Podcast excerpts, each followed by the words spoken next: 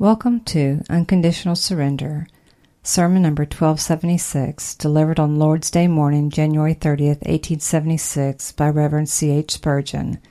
This Reformation audio resource is a production of Still Waters Revival Books. Many free resources, as well as our complete mail order catalog containing classic and contemporary Puritan and Reformed books, CDs, and much more at great discounts, are on the web at www.puritandownloads.com. Also, please consider, pray, and act upon the important truths found in the following quotation by Charles Spurgeon. As the Apostle says to Timothy, so also he says to everyone Give yourself to reading. He who will not use the thoughts of other men's brains proves that he has no brains of his own. You need to read. Renounce as much as you will all light literature, but study as much as possible sound theological works, especially the Puritanic writers and expositions of the Bible. The best way for you to spend your leisure is to be either reading or praying. And now to SWRB's reading of Unconditional Surrender, which we hope you to find to be a great blessing and which we pray draws you nearer to the Lord Jesus Christ. For he is the way, the truth, and the life, and no man cometh unto the Father but by him. John 14:16 as read by Lori L. Parker. I can be reached at loriparker01 at gmail.com. That's L O R I Parker 01 at gmail.com. Submit yourselves therefore to God. James 4 7. This advice should not need much pressing. Submit yourselves unto God. Is it not right upon the very face of it? Is it not wise? Does not conscience tell us that we ought to submit? Does not reason bear witness that it must be best to do so? Submit yourselves unto God. Should not the creature be submissive to the Creator, to whom it owes its existence, without whom it had never been, and without whose continuous good pleasure it would at once cease to be? Our Creator is infinitely good, and His will is love. To submit to one who is too wise to err and too good to be unkind should not be hard. If he were a tyrant, it might be courageous to resist, but since he is a father, it is ungrateful to rebel. He cannot do anything which is not perfectly just, nor will he do aught which is inconsistent with the best interests of our race. Therefore, to resist him is to contend against one's own advantage, and like the untamed bullock, to kick against the pricks to our own hurt. Submit yourselves unto God. It is what angels do, what kings and prophets have done, what the best of men delight in. There is therefore no dishonor nor sorrow in doing so. All nature is submissive to his laws. Sun and stars yield to his behests. We shall but be in harmony with the universe in willingly bowing to his sway. Submit yourselves unto God. You must do it whether you are willing to do so or not. Who can stand out against the Almighty? For puny man to oppose the Lord is for the chaff to set itself in the battle array with the wind, or for the toad to make war with the flame. As well might man attempt to turn back the tide of ocean, or check the march of the hosts of heaven, as dreams of overcoming the omnipotent. The eternal God is irresistible, and any rebellion against his government must soon end in total defeat. By the mouth of his servant Isaiah, the Lord challenges his enemies, saying, Who would set the briers and thorns against me in battle? I would go through them, I would burn them together. God will be sure to overthrow his adversaries. He may, in his infinite patience, permit the rebel to continue for a while in his revolt, but as surely as the Lord liveth, he will compel every knee to bow before him and every tongue to confess that he is the living God. Submit yourselves unto God. Who would do otherwise, since not to submit is injurious now and will be fatal in the end? If we oppose the Most High, our opposition must lead on to defeat and destruction. For the adversaries of the Lord shall be as the fat of rams, into smoke shall they consume away. For the man who strives with his Maker there remains a fearful looking for of judgment and the dread reward of everlasting punishment. Who will be so foolhardy as to provoke such a result? Submit yourselves unto God is a precept which to thoughtful men is a plain dictate of reason, and it needs few arguments to support it. Yet because of our foolishness, the text enforces it by a therefore, which therefore is to be found in the previous verse. He resisteth the proud, but giveth grace unto the humble. Submit yourselves therefore to God. His wrath and his mercy both argue for submission. We are both driven and drawn to it. The Romans were wont to say of their empire that its motto was to spare the vanquished, but to war continually against the proud.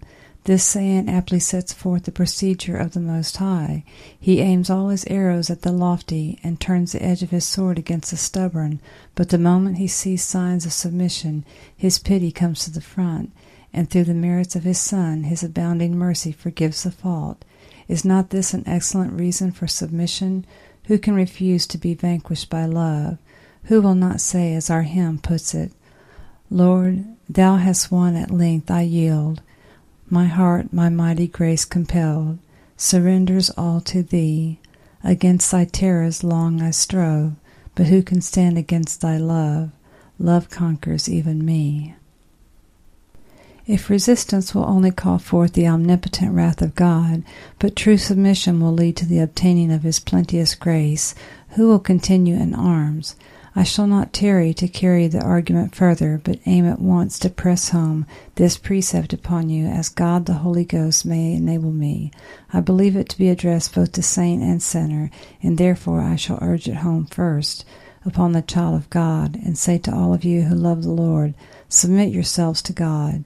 And then we shall take a little longer time to say in deep solemnity to those who are not reconciled to God by the death of his Son, Submit yourselves to God if you would be saved. Number one, to the people of God, submit yourselves unto God. He is your God, your Father, your friend. Yield yourselves to Him. What does this counsel mean? It means first exercise humility. We do well to interpret a text by its connection.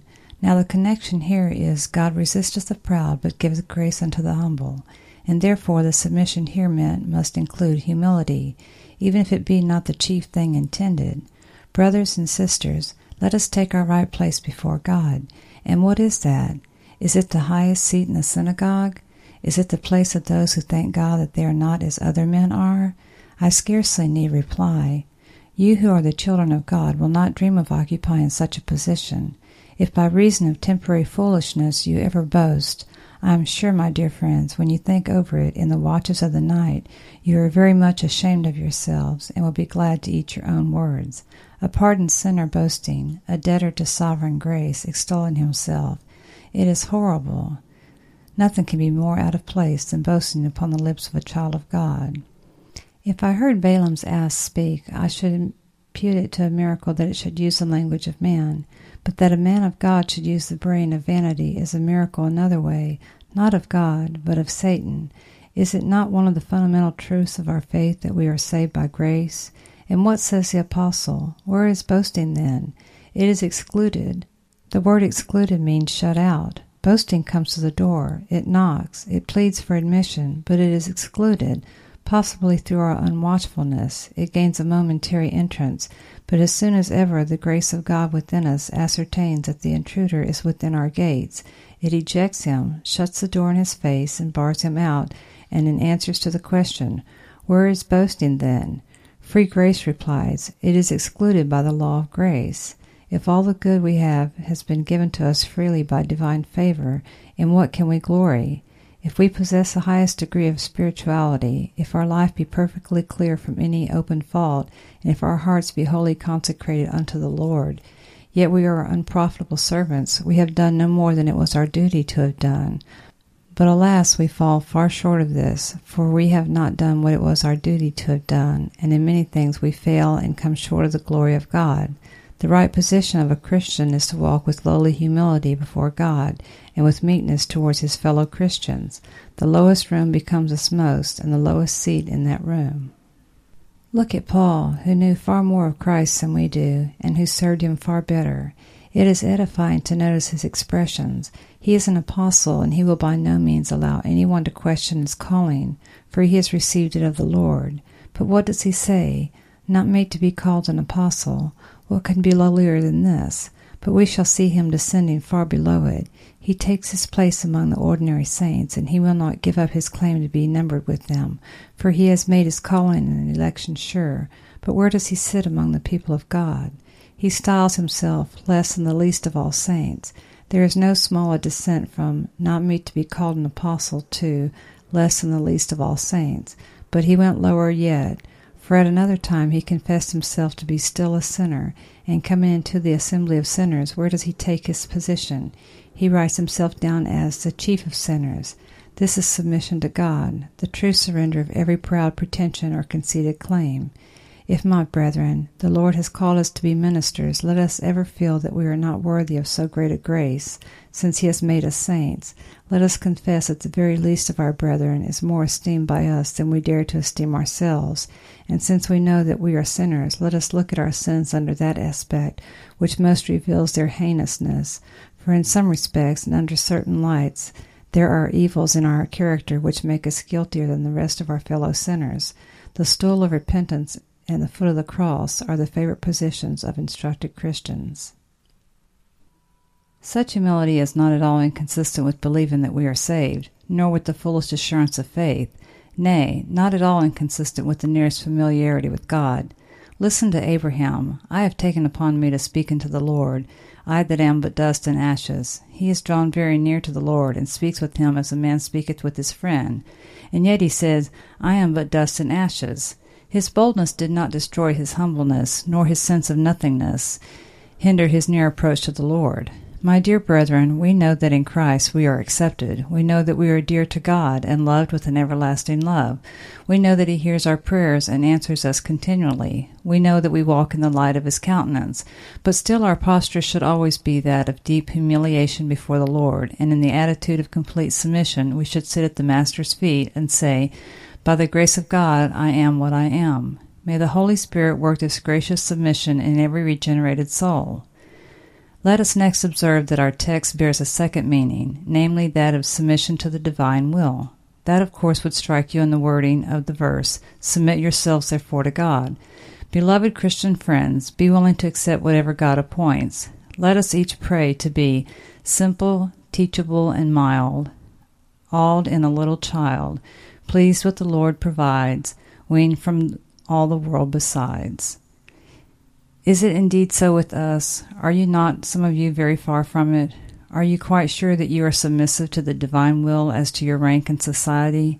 Have you accepted your position in the scale of worldly wealth? Are you satisfied to be sickly, obscure, or of small ability?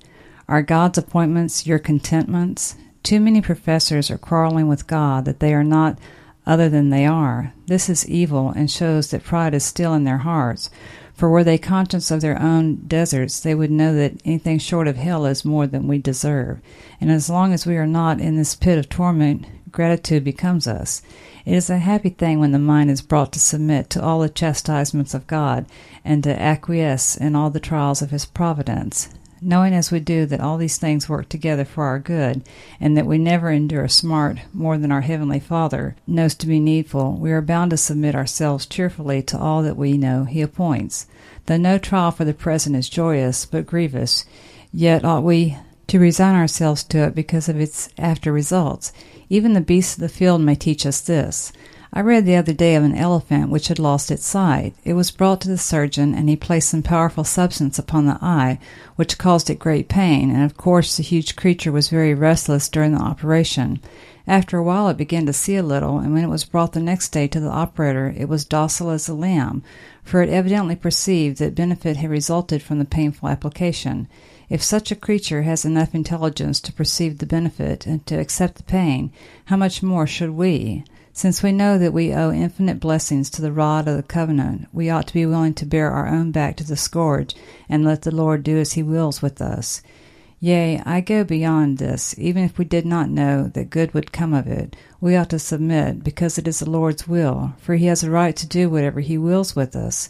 Can you subscribe to this? As a true child, can you make a complete surrender to your Father's good pleasure?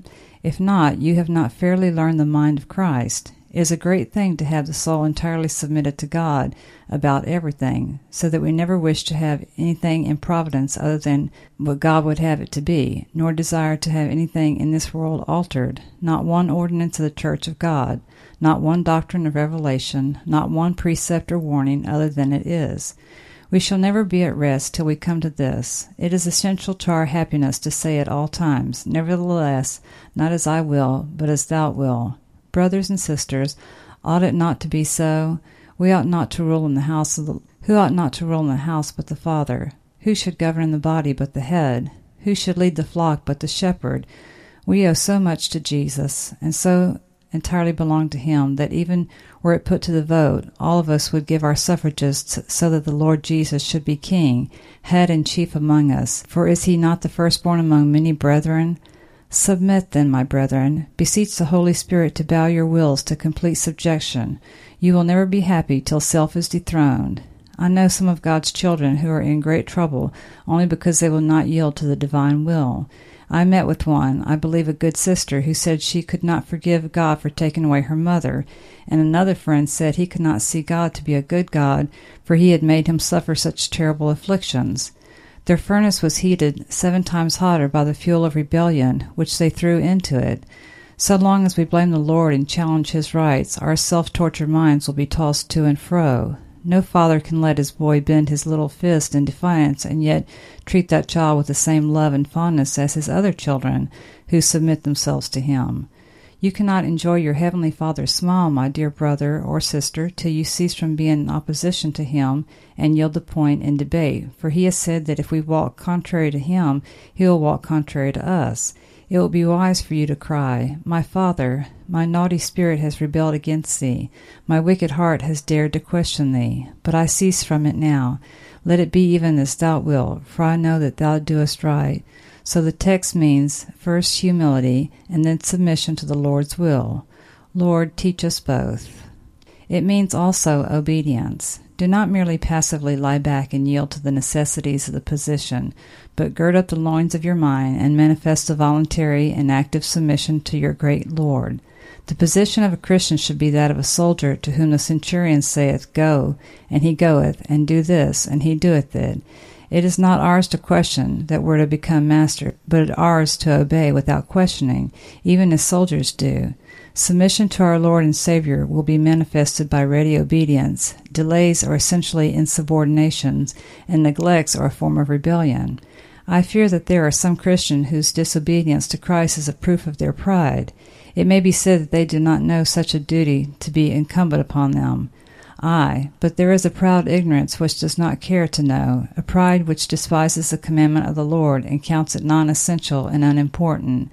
Can such scorn be justifiable? Is that a right temper for the Lord's servant to indulge? Can any point in our Lord's will be unimportant to us? Can the wish of a dear friend be trivial to those who love him? Has Jesus said, If you love me, keep my commandments? And shall I treat them as matters of no moment? No, my Lord. If it were the lifting of a stone from the road, if it were the moving of a sear leaf, or the brushing away of a cobweb, if thou ordainest it, then it becomes important straightway, important to my loving allegiance, that I may by my prompt obedience show how fully I submit myself to thee. Love is often more seen in little things than in great things. You may have in your house a servant who is disaffected, and yet she will perform all the necessary operations of the household, but the loving child attends to the little details which make up the comfort of life and are the tests of affection. Let your love be shown by a childlike obedience, which studies to do all the Master's will in all points. I am afraid there are some who do not obey the Master because they are proud enough to think that they know better than he does. They judge the Lord's will instead of obeying it. Art thou a judge of the law, my brother? Art thou to sit on the judgment seat and say of this or that statute of the law, This does not signify, or that may be set aside without any loss to me? This is not according to the mind of Christ, who did his Father's will and asked no questions. When next you pray, Thy will be done in earth even as it is in heaven, remember how they do that will before the throne of God, without hesitation, demur, or debate, being wholly subservient to every wish of the Most High. Thus, dear brethren, submit yourselves to God. The expression, however, is not well worked out unless I add another explanation, and perhaps even then I have not brought out its meaning fully.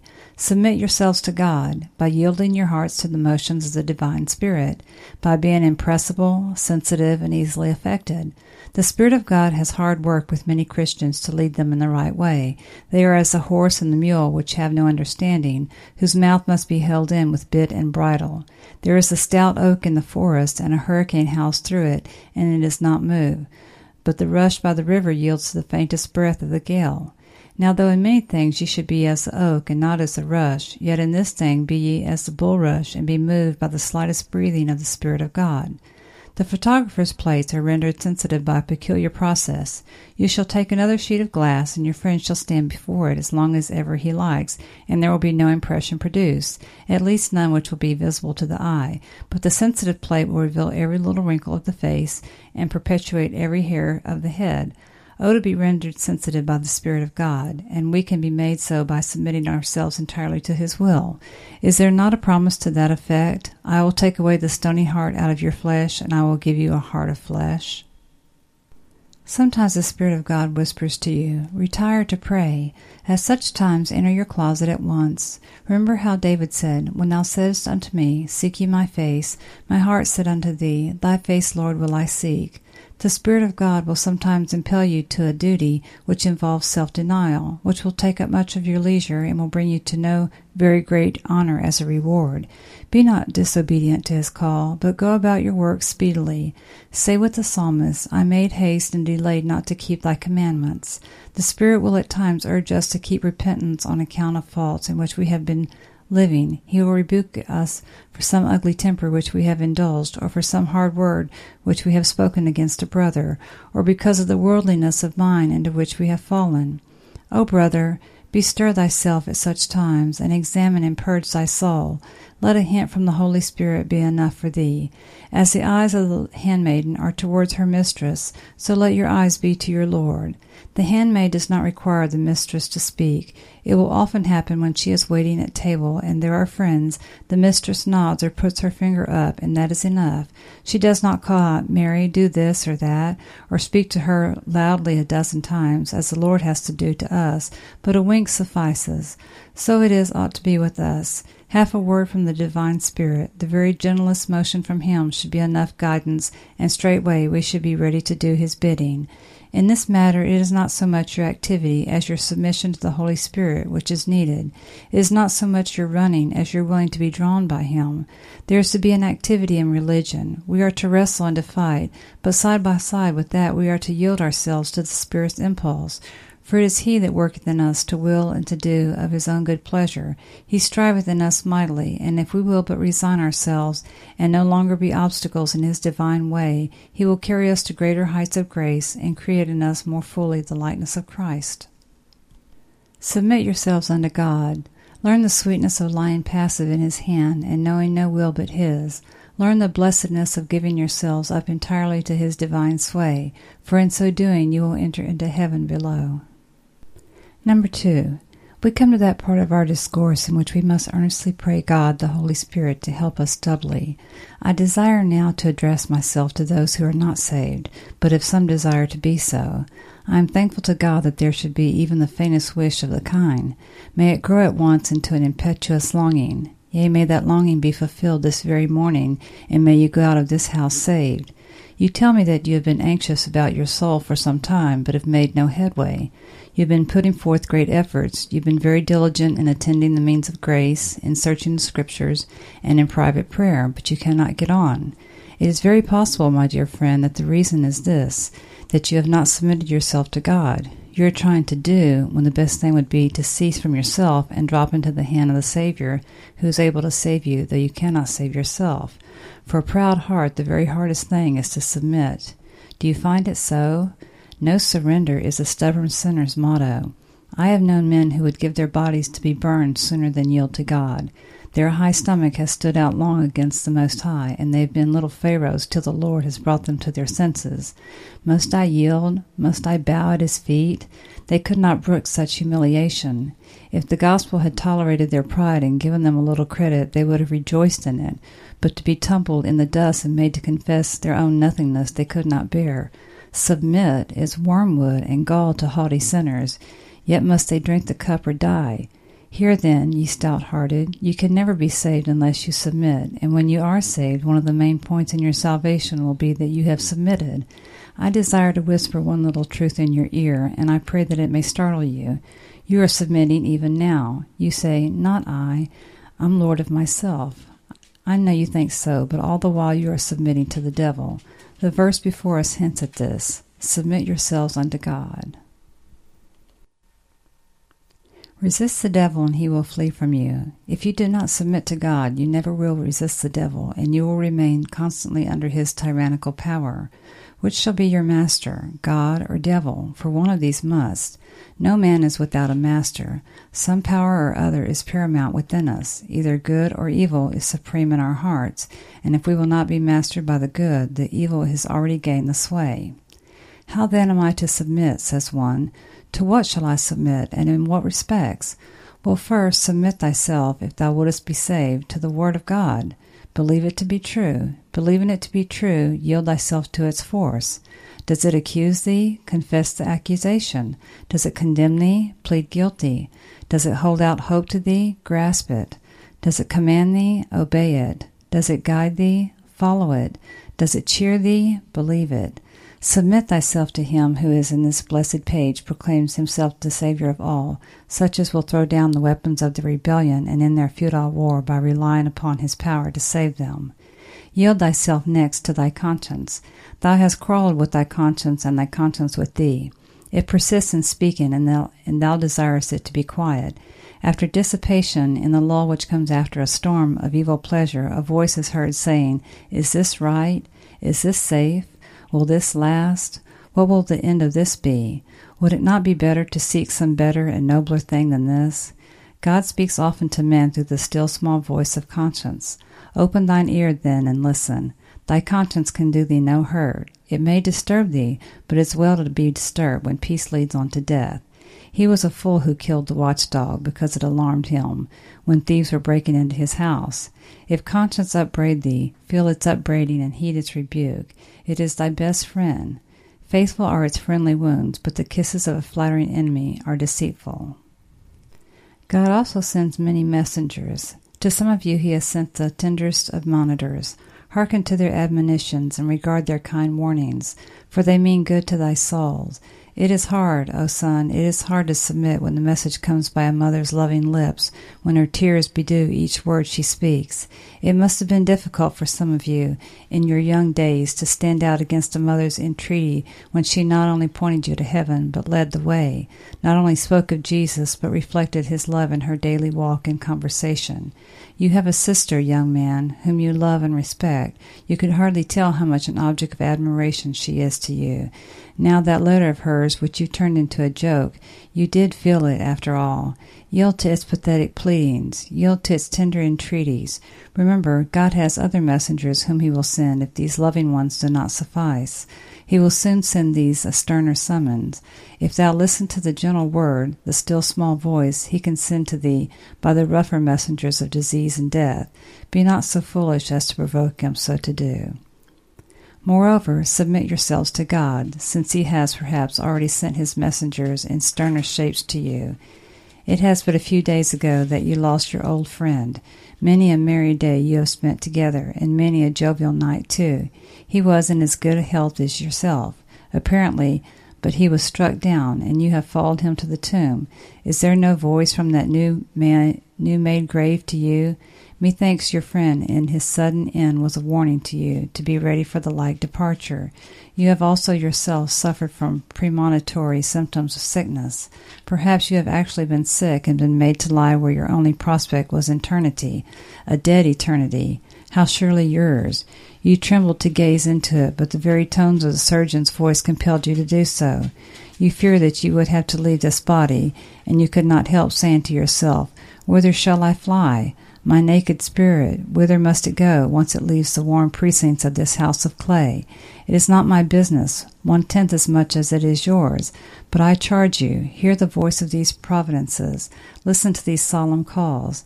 The angel of death has stood at your bedside and pointed to you and said, Young man, it is the fever this time, and you may recover, but the next time you will never rise from the bed in which you lie. Or you have been rescued now from a dreadful accident, but the next time there will be no escape for you, because I will do this prepare to meet thy God. Above all, I pray you submit yourselves, if you are conscious of such things, to the whisper of God's Holy Spirit. God's Holy Spirit does not strive with every man alike.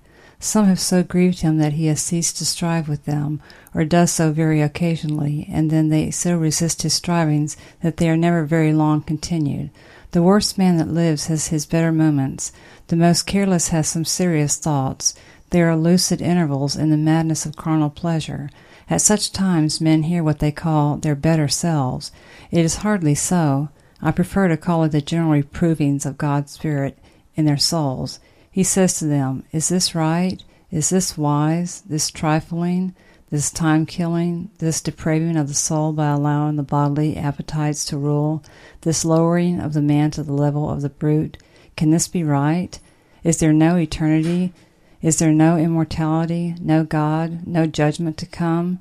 The Holy Spirit sometimes opens a man's eyes, as he did the eyes of Balaam, and makes him see the certainty of the judgment day and the nearness of its reproach.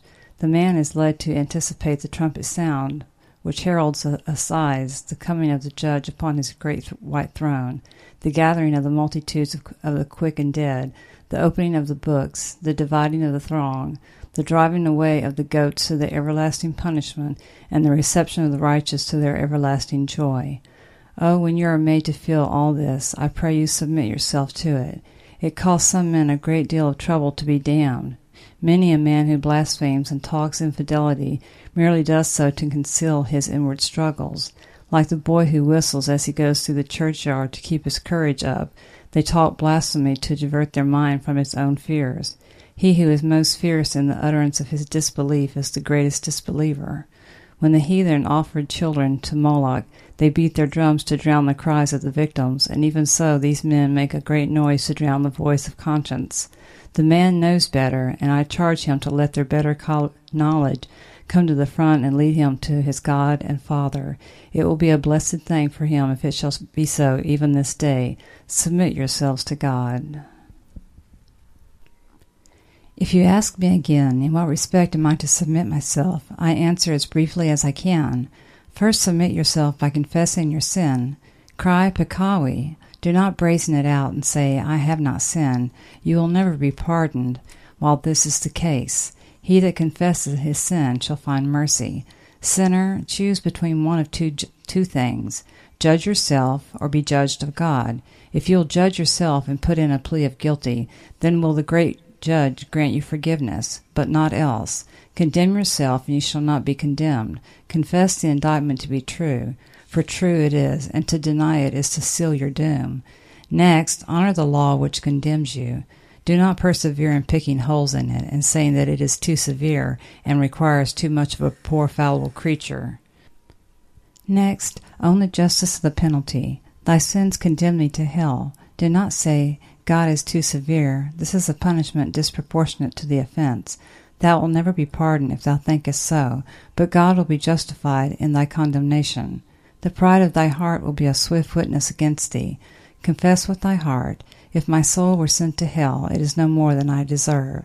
When thou hast confessed the guilt and honored the law and acknowledged the justice of the penalty, then thou art nearing the position in which God can be merciful to thee. Submit yourself, sinner. I pray you do it now. Submit yourself to God as your King. Throw down your weapons, lower your crest, and cast away those robes of pride. Surrender unconditionally and say, Lord God, I own thee now to be King. No longer like stout hearted Pharaoh will ask, Who is the Lord?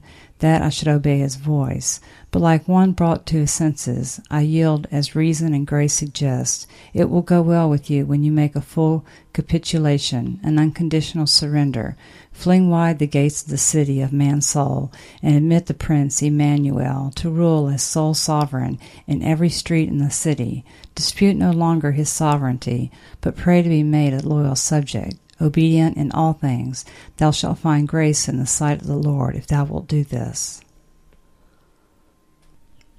Furthermore, submit yourself to God's way of saving you. Now, God's way of saving you is by His grace, not by your merits, but by the blood of Jesus, not by your tears and sufferings. He will justify you by your simply trusting Jesus now. Your proud heart does not admire the Lord's way of salvation. You stand up and say, How is this consistent with morality? As if you were the guardian of morality, as if the King of heaven and earth could not take care of the moralities without assistance from you. Who are you to be all of a sudden the champion of morality? How dare you dream that the thrice holy God will not take care of that? He bids you trust his Son Jesus. Will you do so or not? If you will not, there is no hope for you. If you will, you are saved the moment that you believe, saved from the guilt of sin by trusting Jesus. You must also surrender yourself at discretion to his method of operating upon you. One says, I would believe in Jesus, sir, if I felt the horror and terror which some have experienced on account of sin. What do you demand of God, that he should drag you through horrors and terrors before you will believe? Submit yourself to be saved in a gentler way. But I read of one, says another, who had a dream. I would believe if I saw a vision too. Must, my, must God give thee dreams? Must he play lackey to thee and save thee in thy way? He tells thee plainly, If thou believest on the Lord Jesus Christ, thou shalt be saved. Wilt thou believe or no? For if thou dost not, neither dreams nor visions nor terrors nor anything else can save thee. There is God's way, sinner, I ask thee, and perhaps thy answer will settle thy fate for ever. Wilt thou follow that way or not? If thou wilt not, thou hast chosen thine own destruction. But if thou wilt have it, and wilt submit thyself to be saved by believing in Jesus Christ, it is well with thee. I know there are some in, in this place who feel ready to burst, for their broken hearts are saying, I yield at once. Oh, if he would but save me! How glad I am to hear you say so, for he giveth grace unto the humble. I recollect the time when I have stood and cried to God, O God, if I must lie on the sick bed till I die, I care not, if thou wilt but have mercy on me, if thou wilt but conquer my pride, my proud will, and make a new man of me. Thou mayest do whatever thou pleasest with me, only save me from the guilt, the power of sin. It was when the Lord brought me down there that he enabled me to see life and salvation in Jesus Christ. And if he has brought you down to that point, sinner, then you have nothing to do but simply trust the Lord Jesus Christ, and you are assuredly saved. When he brings you to submit, he has given you his grace. Submission to his divine will is the essence of salvation. Now who will yield? Who will yield at once? The Master has come among us. The King himself is here, your Maker, your Redeemer. See the marks of his wounds. See the scars in his hands and feet and side. He asks of you, Will you yield to me? Will you throw down your weapons? Will you end the war? Will you surrender at discretion? If so, he gives you his hand and says, Go in peace. There is peace between me and thee. Kiss the Son, lest he be angry, and you perish from the way, while this wrath is kindled but a little. I prayed the Lord to give me many souls, and I believe I shall have them this morning. I feel sure of it. Grant me this favor. If you submit yourselves to Christ, let me hear of it, and do not delay to de- unite yourself with those who rejoice to be led in triumph as the captives of His grace. Still Waters Revival Books is now located at PuritanDownloads.com. It's your worldwide online Reformation home for the very best in free and discounted classic and contemporary, Puritan and Reformed books, MP3s, and videos. For much more information on the Puritans and Reformers, including the best free and discounted classic and contemporary books, MP3s, digital downloads, and videos, please visit Still Waters Revival Books at PuritanDownloads.com. Still Waters Revival Books also publishes the Puritan Hard Drive, the most powerful and practical Christian study tool ever produced. All thanks and glory be to the mercy, grace, and love of the Lord Jesus Christ for this remarkable and wonderful new Christian study tool. The Puritan hard drive contains over 12,500 of the best Reformation books, MP3s, and videos ever gathered onto one portable Christian study tool. An extraordinary collection of Puritan, Protestant, Calvinistic, Presbyterian, Covenanter, and Reformed Baptist resources it's fully upgradable and it's small enough to fit in your pocket. The Puritan hard drive combines an embedded database containing many millions of records with the most amazing and extraordinary custom Christian search and research software ever created. The Puritan hard drive has been produced to assist you in the fascinating and exhilarating spiritual, intellectual, familial, ecclesiastical, and societal adventure that is living the Christian life. It has been specifically designed so that you might more faithfully know, serve, and love the Lord Jesus Christ, as well as to help you to do all you can to bring glory to His great name. If you want to love God with all your heart, soul, strength, and mind, then the Puritan hard drive is for you. Visit PuritanDownloads.com today for much more information on the Puritan hard drive and to take advantage of all the free and discounted Reformation and Puritan books, MP3s, and videos that we offer at Still Waters Revival Books.